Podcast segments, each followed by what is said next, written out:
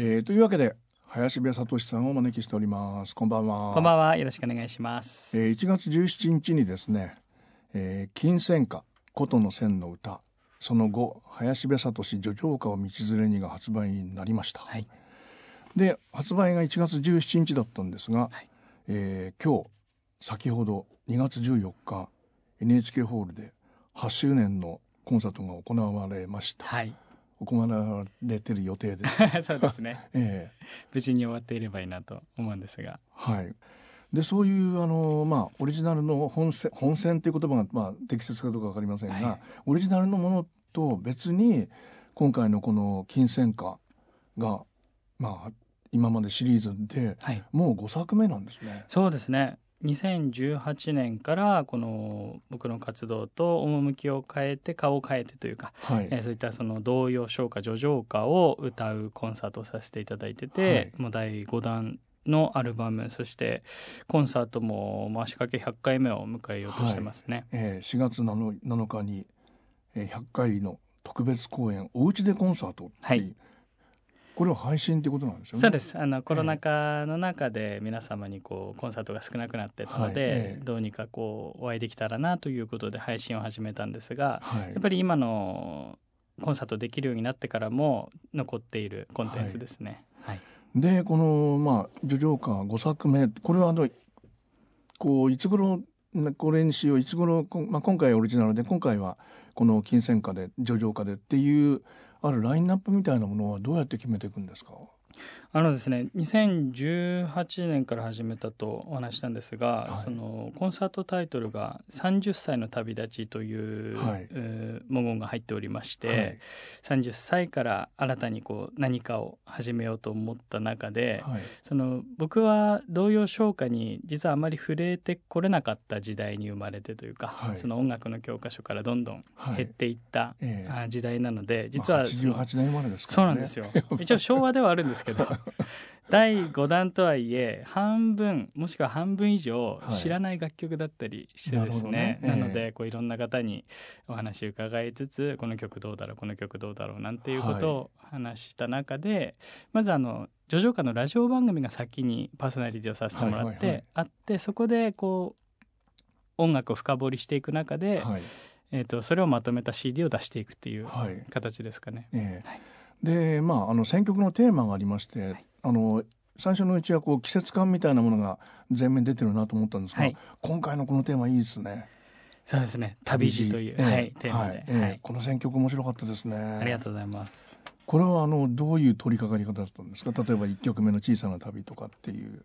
はい、あのまあそのいろんなところに今度100箇所になるわけですけれども、はい行っていてやっぱりその土地その土地で愛される叙情歌っていうのが存在するんだなということを知ってですね、はいはいはい。ご当地ソングでしたりご当地ソングだけじゃなくてやっぱり出身のお作詞家さん作家さんのはいはい。歌、あとは歌手の方の歌だったり、はい。その土地の叙情歌っていうのがよくこう根付いている歌があるんだなっていうことを知って、ええ。でいろんなところで毎回曲を変えながらはいはいはい。あの本日の調べというお題で一曲歌っていたんですが、その中の楽曲をこう集めたりですね、ええ。あとはテーマをその中で旅路に決めたので、はい。旅に関する叙情歌何かないかなっていう中でこの小さな旅に関しては、はい。ぜひ歌ってみたい一曲でもありました。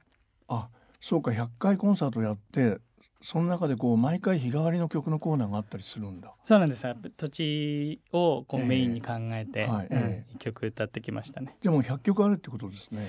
まあやらなかった時を数えなければ、はいえ100回ぐらいやりましたね。なるほどね。はいであのまあ選曲こうずっとまああの聞かせていただいててあ北からの曲が並んでるなと思ったりもしたんですけど。ありがとうございます。あの初めて気づいていただきました。あー。でこの「小さな旅は」これはあの NHK の番組のテーマだったりするんでしょ？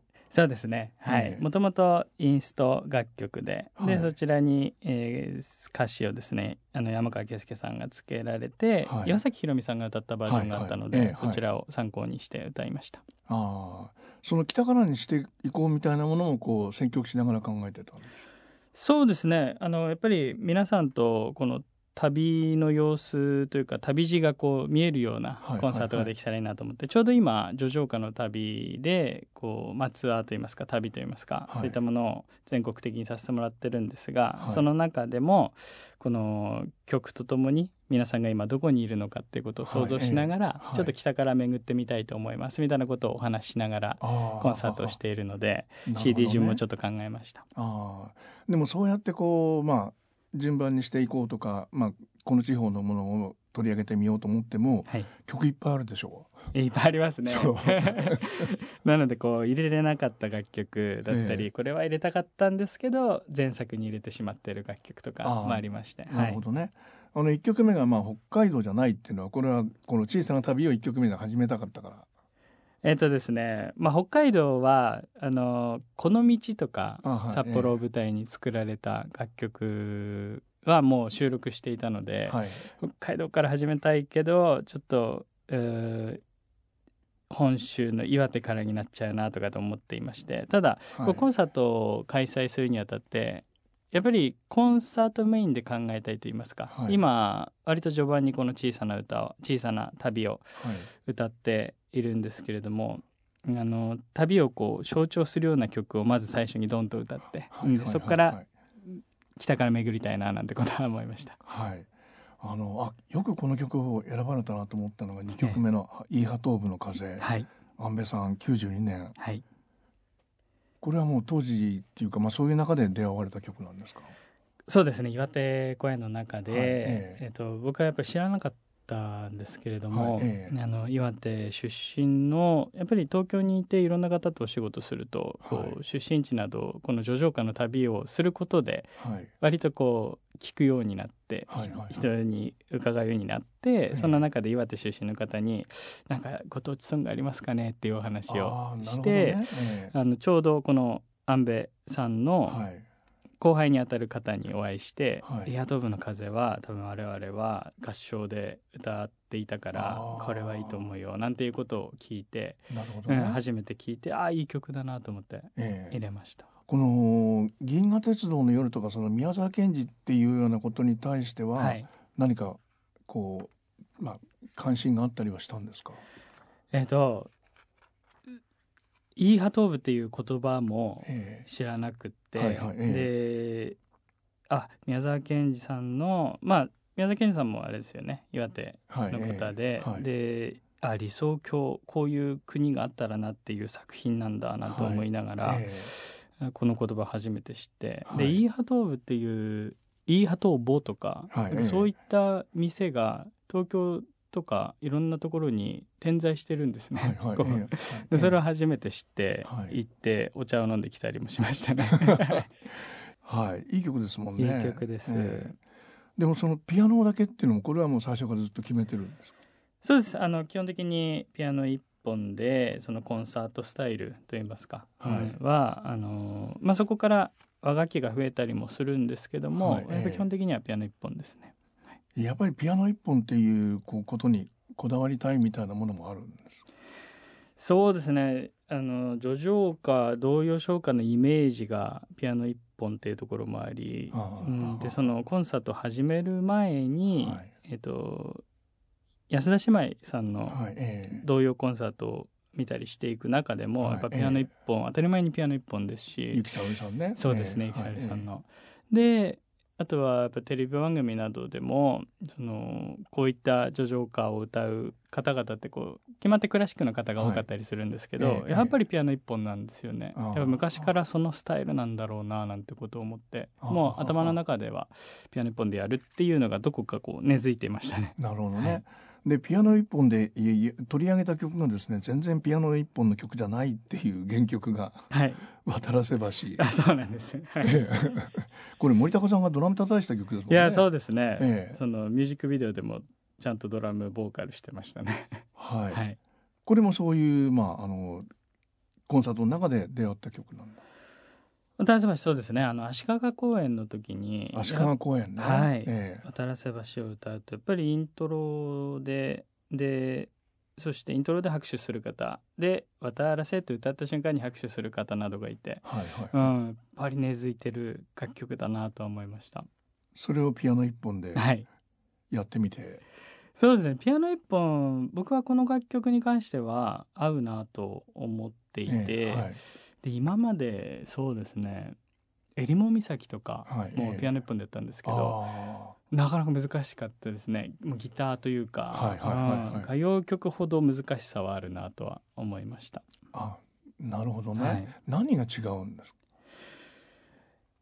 そうですね。やっぱり原曲のイメージっていうのがやっぱ根強かったりとか、はいえあとは昔のスタイルでピアノ一本で歌われる方って結構弾き語りだったりしましたよね、はい。そんな中で、リズムの取り方ですかねやっぱり難しいところっていうのは。えあなるほどね、うん。どええ。うリズムをピアノで刻んでいこうかなっていうことはこのはい伴奏してくれる方といつも相談しながらやってます。あははは。い。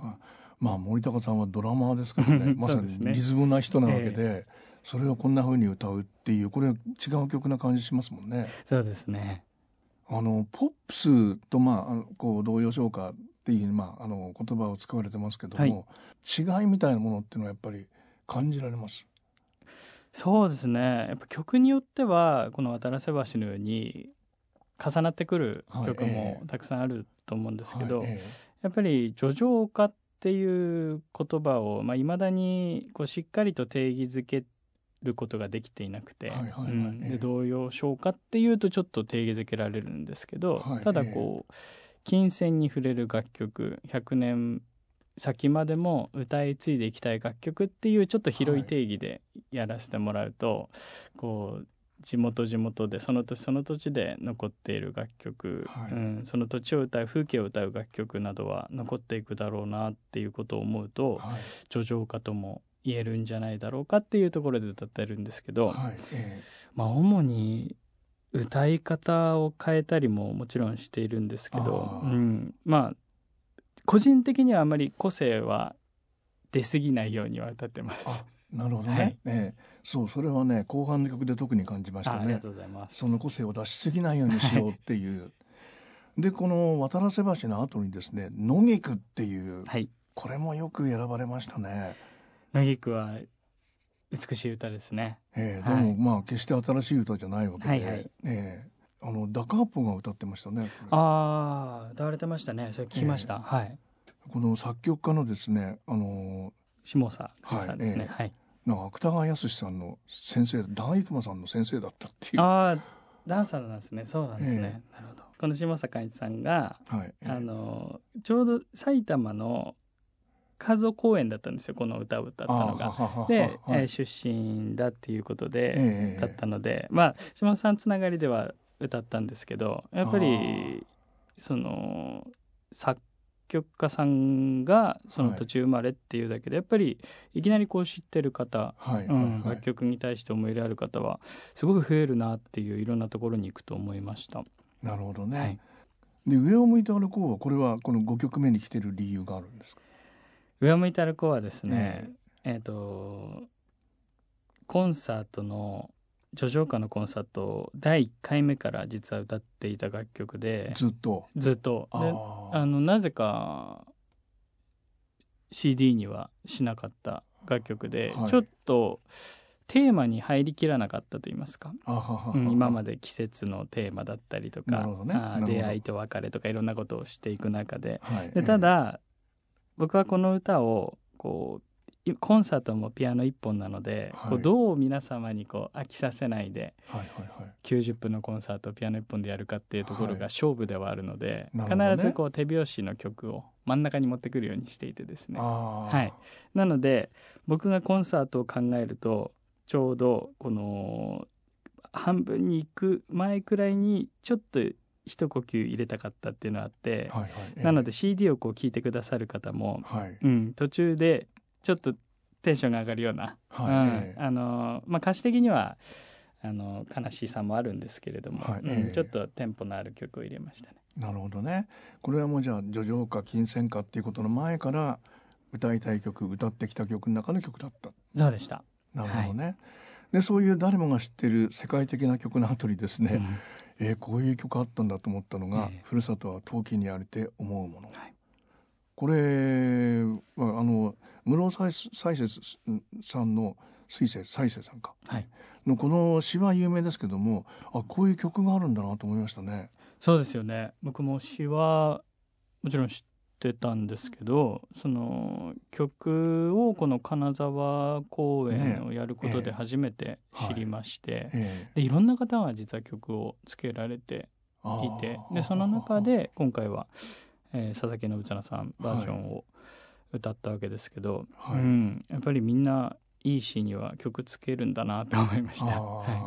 このですね「ふるさとは陶器にあると思うものヤシの実琵琶湖修行の歌」この流れがもうまさに金銭歌でしょうね。い、そうですねやっぱりそのまさに叙情歌っていうところですね。はい、うんあの小倉圭さんにええ歌はすべて叙情歌だよって言われたんでしょ言われたこともありましたね。この前回、まあ、前回のあのインタビューで、まあ、あのお願いしたマーダダヨの時に、はいはいはい。叙情歌って何だと思いますかとも質問せずなんかその言葉がふと出てきた気もしますけども。なんかそれからもそうですね叙情歌の捉え方あじゃあええ。金銭に触れる楽曲でいいんだなっていうのははい、深まった気はしますね。うんはい。金銭に触れる楽曲、うん、でもそうやって意識してないで聴いてますもんね。そうですね。途中で僕ははっきり覚えてるんですけど音楽の教科書が変わったんですね。小学校34年生だったと思うんですけども、はい。ええその急に土曜日がお休みになって途中土曜日があの隔週になったんですよ学校に行く時が。はいで授業数がこういきなり減った時にはい。音楽の教科書も一新されたんですね。はい。うん、でそれをこう今調べるとやっぱええり童謡唱歌っていうのが削られたりあとは載っているけど習う時間がなかった。かっていううんのがあったりですね。あそんなゆとり世代なんて呼ばれた時代ですね。音楽の時間が減った時にどう思われたんですか？その こ子供心に。音楽の時間に関しては僕は、うん、好きだったので、はい。ただ土曜日が休みになることに関しては嬉しかった。まあそりゃそうだよね。ただその午前中の授業だったんです土曜日って、はいええそれも割と好きだったので、うん、まあ音楽に関わらず、ええまあ、いろんな授業が少なくなったっていうのは、うんはい。やっぱ寂しさもありますね今思うと。あなるほどね。あのアルバムの中盤はですねそういう長野とか、えーまあ、あの中部地方の歌が並んでるわけですが、はい琵琶湖修行の歌はね、うんこれは兄弟のボート部の歌ですもんね。ボート部はいえーこれは歌ってみてどうでした？えっと加藤時子さんが歌うこの歌をはい。何度も聞いて、最初にこの歌をレコーディングしたのがまさに2018年のあ最初だ、ええ。時で、その初期にレコーディングしたのはこの楽曲だけなんですかね。あとはああのその後2020年以降に歌った楽曲が多いんですけども、最初の叙情歌コンサートで割と歌っていてーえ。なんていうんですかねまさにこう加藤時子さんが織りなす歌い方もあるんですけど、はい。楽曲のその土地を歌う感覚といいますか、はい。あとは知床旅情とかもそうだったんですけど、ええはいやっぱお客様なんかこう叙情歌を聴く時って、はい。うん、こう曲を聴くスタンスになるんだなというかですねやっぱ自分のオリジナルを歌ってる時のなんか皆さんの感覚とちょっと違うなとは、うんうんこの歌を歌ってても思います。なるほどね。はいでこの辺はまあここからあの中部西日本編に入っていくわけで、で風はですね京都のはい、人たち。そうですねはい。これはどんな出会いだったんですか？風は京都編で、えー、と本日の調べではい。歌わせてもらって。えであとはちょうどその時に今年もあの北山あさみさんのコンサートに出させて。で以前も出させていただいて、はい。ええ。でその時は出演決定していて、はい。でその前にこの京都編があったんですよ。でえ北山先生の作品をこう歌いたいなと思いまして「あのはい。素晴らしい愛」をもう一度も歌ったんですけど、はい。もう一曲この「風」も歌いたいなと思って、はい。で今回のこの旅路のテーマにぴったりだなと思いまして、ーはい。はい収録しました。この曲はまあ歌われてどうでした？歌うと非常にこの難しい楽曲だなと思いまして、うん、あの音が結構飛ぶんですよ。うん。でそれが基本一発撮りしてるのではい、え何回かやり直しましたね。あとは口笛のパートにハーモニカを入れたりとかですね、うん、よりこうなんていうんですかノスタルジックに歌えればいいなと思いました。えあのあんまりその思い入れをこうさせてくれる曲じゃないとこあるでしょう。んそうですねこう淡々とと言いますか、はいええ歌う人に。で林部さんの歌ってどちらかというと思い入れがこう深い歌が多いでしょ？入れたくなっちゃいますしね。ええ。はい。これ結構難しかっただろうなと思ったんですよ、ね。そうですね。なんかこうあの素晴らしいはもちろんもまあメロディー的にはそうで。ではい。歌詞はもう少しだけあの深く歌えるかなと思うんですけどはい。本当にそうですね。淡々と歌う中で淡々と歌えるから何度も聴くんだろうなとは思います。あでこの曲を取る中でそのピアノ一本での表現で、途中からちょっとリズムの取り方が変わるんですけども「あうん。あ。でででででで」っていうちょっとあ。のリズムだけ言うと単語風なんですけどあはい。なんかそんなところを取り入れながらメロディーでもちょっと希望が見えるようにはしてるんだなと同じメロディーの中で。うん、なんかその淡々としてるからこそいろんなところで歌詞だったり、はい。うん、ピアノの伴奏だったりっていうところで希望を見せてるんだなとも思いますね。なるほどね。えー関西編のですね、はい、えー風の次のサント物語これは生まれた後の歌ですね。生まれた後はい、はい。谷村さん追そうです悼、ね。ええ谷村新司さんの曲の中で「あの三島物語」か僕はあと遠くで汽笛を聞きながらあおはいちょっとどっちにしようかなと正直思っていた中で、でやっぱり京都そのサントがこう現れている旅っていうところでこの曲にしたんですけど、ーはい。あとは汽笛の方は「俺」っていう表現が出ていてうん。僕なんか「俺」って表現まだ難しいんですよね。確かにねまああれは米安の カラーですからね。吉さんのあれなのでええだからこの楽曲にしたっていうところもあるんですけどいやーいい歌だなと思いながら歌いました。これはでもスケール感がぴったりじゃないですか。これは歌っていてコンサートで入る歌ですね、うんスケール感がはいああそういうそのご自分のこう歌のまあ個性特徴をこうまああのき武器はい。みたいなものっていうのはいついつ頃から意識するようになったんですか？そうですね。この「叙情歌」を歌う上で自分の声を割と自分の声に向き合うことが多くなったように思いますけどうん。この童謡唱歌で個性をなるべく自分の中で消すっていうえ。歌い方が逆に本活動のオリジナルを歌う時に。個性を強くしようとか思うようになりますしああこう僕がふるさとを歌った時に、はいやっぱ僕のふるさとじゃなくて皆さん一人一人がふるさとを思うにはやっぱ個性を消さないとなっていうことを思ったりですね。よりこう歌い方を自分色に染めれば染めるほどはい。僕のふるさとが見えちゃうんだろうなとかっていうことを思うと、えうん、なかなかこう歌い方息継ぎの仕方とかはい。っていうところは考えないといけないなと思う中で、ええ。ただこの谷村新司さんの声を。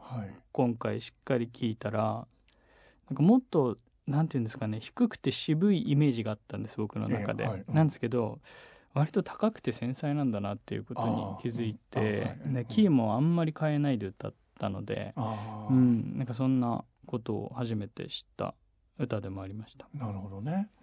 でそういうまああのこう西に向かって曲が進んでいくとですね、はい、えー瀬戸の花嫁と人にあるため、はい。これはあの広島両方とも広島なんですね。そうですね瀬戸の花嫁は僕は広島もそうですけどあれですね岡山もあんのか、はい瀬戸の花嫁はね。高松で歌いましたこの楽曲。あ高松だったんだ、なるほどね。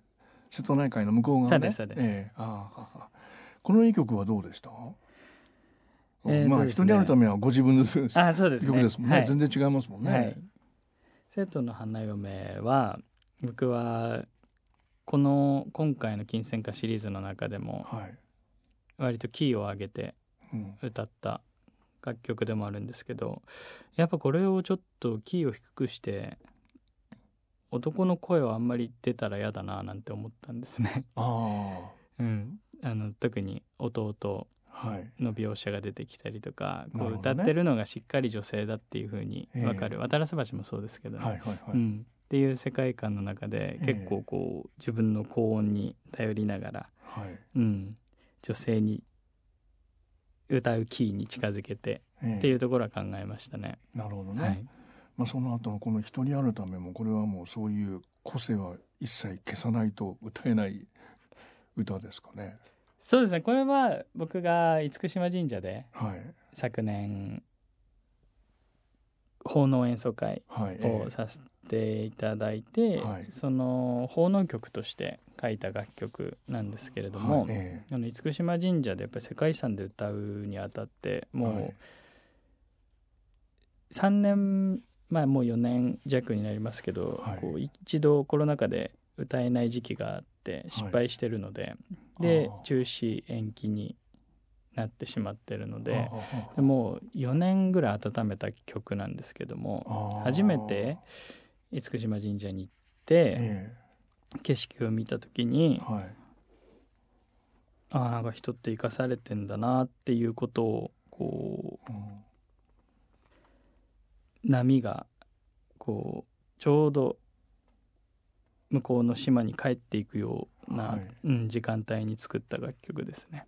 ああ、はい。でもそういうあの奉納神社に対しての奉納のコンサート3月30日に、えー熊本の八千代座っていうところで、はい、まあ、コンサートされるんでしょ、はい、そういう環境歌う場所でやっぱり歌っていうのも変わってくるものですか？そうですね。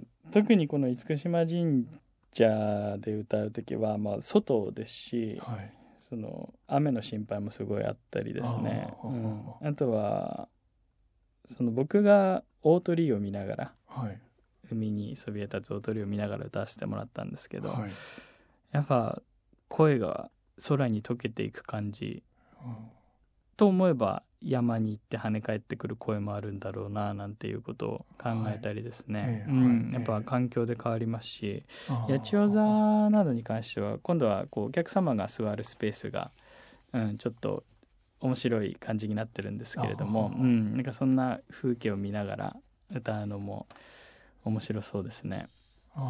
僕あのおと2年前にええ沖縄のはい。ガンガラの谷というところで歌わせていただいて、ガンガラの谷という、ね洞窟鍾乳洞のところで歌わせてもらったんですけどもその鍾乳洞から水がこうたくさん滴ってくるので、はいはいお客様はみんな雨がっぱを着てはい。歌を聴いてくださるんですけど、はい。その光景が、あのーその時も言ったんですけどちょっと今も脳裏に焼き付いていて雨がっぱで僕の歌を叙情歌を聴くってなかなかすごい光景だなと思いまして、はい。やっぱり環境で、うんあのー歌はちょっと変わってくるんじゃないかなと思います。なるほどね、はこの佐田さんの精霊流しはこれはどういう関係で歌われたんですか、白流しは佐田さん出身の長崎はいで歌ってきまして、で、まあ、無縁坂でしたりはい白流しえーをその時歌っていたんですが、はい、この精霊流しは今の僕の年よりも佐田さん前ですかね。30歳ぐらいの時に作っている楽曲なので、やっぱ天才なんだなってことを。まああの秀才なのかもしれないですけど、はい。こういろんなこと勉強して感じたものをはい。書いてるんだろうななんてことを思って、うん、これ歌ってると本当に流れていくようなメロディーにはい。とつとつと乗る歌詞が、うん、なんとも言えない気持ちになりますね。あのまあ陳平さんとはまあ声の谷間さんとは声の質がこう違ったりするんで違いがこうまあすぐ分かったり、はい。誰でも感じるんでしょうけど、うん。さださんって近いところがあるんでしょなんかでもちょうど入っちゃう気持ちもあります。あのね佐田さんの小路流しをずっと聞いてると、はい。ええ。自分もなんか知らないところであの、まあ、専門的に多分言うと鼻腔を結構使う歌い方えと言いますか、うん、なんかそんなところをちょっと入っちゃう気はしますね。ああでもさださんよりもまああんまり自分が出過ぎ出ないってないですもんね。そうですね、うん、そこも声のトーンを抑えつつでしたり、ええうんはいっええていうところは意識して歌っています。その控えめ感がいいなと思っはいありがとうごたんですよ。ざいます。これさださんはもうやっぱりこれでもかみたいなとこありますけどね。そうですね。で、えーそういう旅のですね、えー終わりが九州そして沖縄っていう流れで、芭蕉布はあのさっき話に出た、はい。まあ、あの洞窟で歌われた。はい、独生歌った時もあの1曲目に歌いまして。でやっぱり沖縄のその琉球音階と呼ばれるそのメロディーのついた歌って結構多い中はいで、え。でいろいろ歌ってきたんですね。えはい。でちょっと沖縄の節をあの節回しだったりを入れないとやっぱりちょっと様にならないななんてことも思いながらなんですけど、はいえうん、そんな中でこの一曲「芭蕉布」を今回収録しましたね。やっぱり歌の世界観が沖縄の話ですけどはいえこうひ広くてまさに旅に出かけたくなるような歌だなと思います。えはい。まあそういうあのプロにならなかったらまあ8年間やっぱりまあこういう時間がなかったらこのアルバムは生まれてないんでしょうかね。そう思います本当に。あの叙情歌の旅を始めてええない選択肢もあったと思うんですけども。あ、うん。そういう選択肢もあった？えーそうですね。やっぱりデビュー当時にはこの童謡唱歌を歌う叙情歌を歌うっていうビジョンはまずなかったので。あまずプロになってそうですね。プロの歌い手さんになりたいっていう。そうですね、ええで自分ので曲を作るのか、はい。またまた全部作ってもらうのかっていうところも全然分かってなかったところなので、あうん、ましてや厳島神社で出していただくとか、はい。うん、小倉圭さんに曲を書いていただくとか、はい。そういったところも全く想像できていなかった自分なのでうん、5年後10年後ええ。と言わず3年後も何を歌っているのかどんなことにあ挑戦してるのかやっぱ挑戦はしていたいですけど、ええ。うんやっぱ出会えない曲でしたね。はい、そういうあのーまあピアノ一本のコンサートツアーっていうこととまああのまあ皆さんがおやりになってるこうバンドがあったりバックの人がいたりっていうツアーっていうのは違うもんですか？違いますね、ああ。うん、あの自分のその歌ももちろんその個性の入れ方っていうところは違いますし、はい。まあ佇まいでしたりそのやっぱり一番違うのは空気感が全然違ってはいて僕の世界観を出すのが本ツアーだとすると、はい。やっぱりこの皆さんの方が知っている曲もあるわけではい。叙情歌は。はい。でそれを僕が、まあ、声透明なフィルターはい。で皆さんにこう曲をお届けしてはい。で皆さんの思い出だったり今を見つめたりとか、うん、そういった時間が長いこうコンサートになるのでなんかはい空気感がすがすがしくなると言いますかなんかこうあ皆さんが思い思いの時間を過ごしてるなっていう、ーはい。うん、そんな感覚がするのが叙情歌のコンサートですね。なるほどね、はもうそれはもうはっきりオリジナルを歌ってる時の自分と叙情歌を歌ってる時の自分っていうことがもう意識的に自覚できてるっていうことですね。そうですね。なんか最初は結構もう思いっきり分けて考えようっていうことを思いながらコンサートしてたんですけどももう会場の空気がそうなるので、うん、これはもう、うん、やっぱ叙情歌の持つ力、はい。うん、なんだなっていうのはすごく思います。で今回ねあの金銭花のこの今までのシリーズを改めて聞いてみようと思ってで手元にあの版がなくてですねサブスクで探したらなないんですよね。そうなんです。すみません。でこの今回のアルバムもこれもレコード屋さん CD 屋さんでは売らないっていう売り方なんでしょ？そうなんです。あのええ。基本的にその叙情歌の旅会場で、ええ。ーやらせてもらって、まあ、はい。あとは僕のホームページでしたりあとは生協さんで、えはい、うん、あのカタログの中ではいえ買っていただけるものになっていて。えはい。なんかそれも一つ考えたところでしたね。うん、それはなぜそうされてるっていうはこうあるまあ狙いが終わりになるんでしょう？そうですね。やっぱり最初の始まりは活動ちょっと分けたいっていうところを思ってまして、はい。えで本当だったら名義もひらがなのはい。林部聡にしたかったんですよ。確かにサブタイトルはねひらがなですもね。そうんですそうです。サブタイトトルそうなってるので、ル、ええ。まあ、ただあのー漢字にするしかなかったのではい。あのそうなってるわけですけど、ええ。なんかこう分けたかったんですね。はいオリジナルを歌うはい。林部聡と叙情歌を歌ううんひらがな林部聡っていう感じで。だから全部いろんなことをこう分けたかったんです。売り方っていうところも、コンサートスタイルっていうところも。ではい。それが今受け継いでるんですが、まあどこかのタイミングでうん。あの店頭にやっぱり並べたいなとは思いますけどね。でジャケットもですねあのまあオリジナルの方はご自分が写ってて、はい。でこの金銭花の方はイラストをお描きになってご自分の絵なんでしょ、そうです僕が書いてます。これは旅しながらこういう絵描いてるんですか、そうです。あの場所によって、え。その土地のまあ実際に訪れる時もあるんですけど、はい。まあ皆さんがコンサートの後とかえはいえ公園とか神社とか近くだとこう行ける距離だったりするとこう楽しめるかなと思いまして、えあえのあ今リュックの中からですね。そういうお歌書きというものを渡してるんですけども、あー、うん、一応今日歌うその日に歌う楽曲でしたり。あなるほど。あそうです。で表紙に僕がその土地のええ。こう近くの公園だったりっていうところを書いてたりするんですけどあも。あ、はなるほどね。毎回これをあの、まあ、いわゆるセットリスト、はい。選曲表こういうのを歌いますよっていうのを、はい。こういうイラストと一緒にお渡しされてるんだ。そうですそうです。だから僕自身歌の旅ではあるんですけど、ええ。こうなんか旅のしおりといいますか、はいはい、うん、そんなものもこう旅感を強めるためにええ。書いていければなっていうことで、まあ、今だからコンサートも割と忙しくやらせてもらってるんですけど、はいえ。絵も大変です 毎回この鉛筆一本で、え鉛筆一本なんだ、はい、デッサンしてるので、今見せていただいてるのはこれはその90、はい、えー、町田編今回のツアーの初日になったところで配られたもんですね、そうです。場所は、え世田谷公園、あの芹ヶ谷公園ですね。芹ヶ谷公園。はい、近くに町田の、ええっと、その会場の近くにあった公園なんですけど、えなるほどね、はい、これは実際行って書きました。これがじゃあ100枚溜まってるってことですか？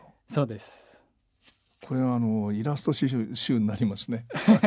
そうですねいつか。あのあでも今までグッズの中でもこれをこれに塗り絵をするっていうあものを出させてもらったりしまして、あなるほどね。ただそうですね。あの原画をいつか皆さんに見てもらう機会も作りたいですね。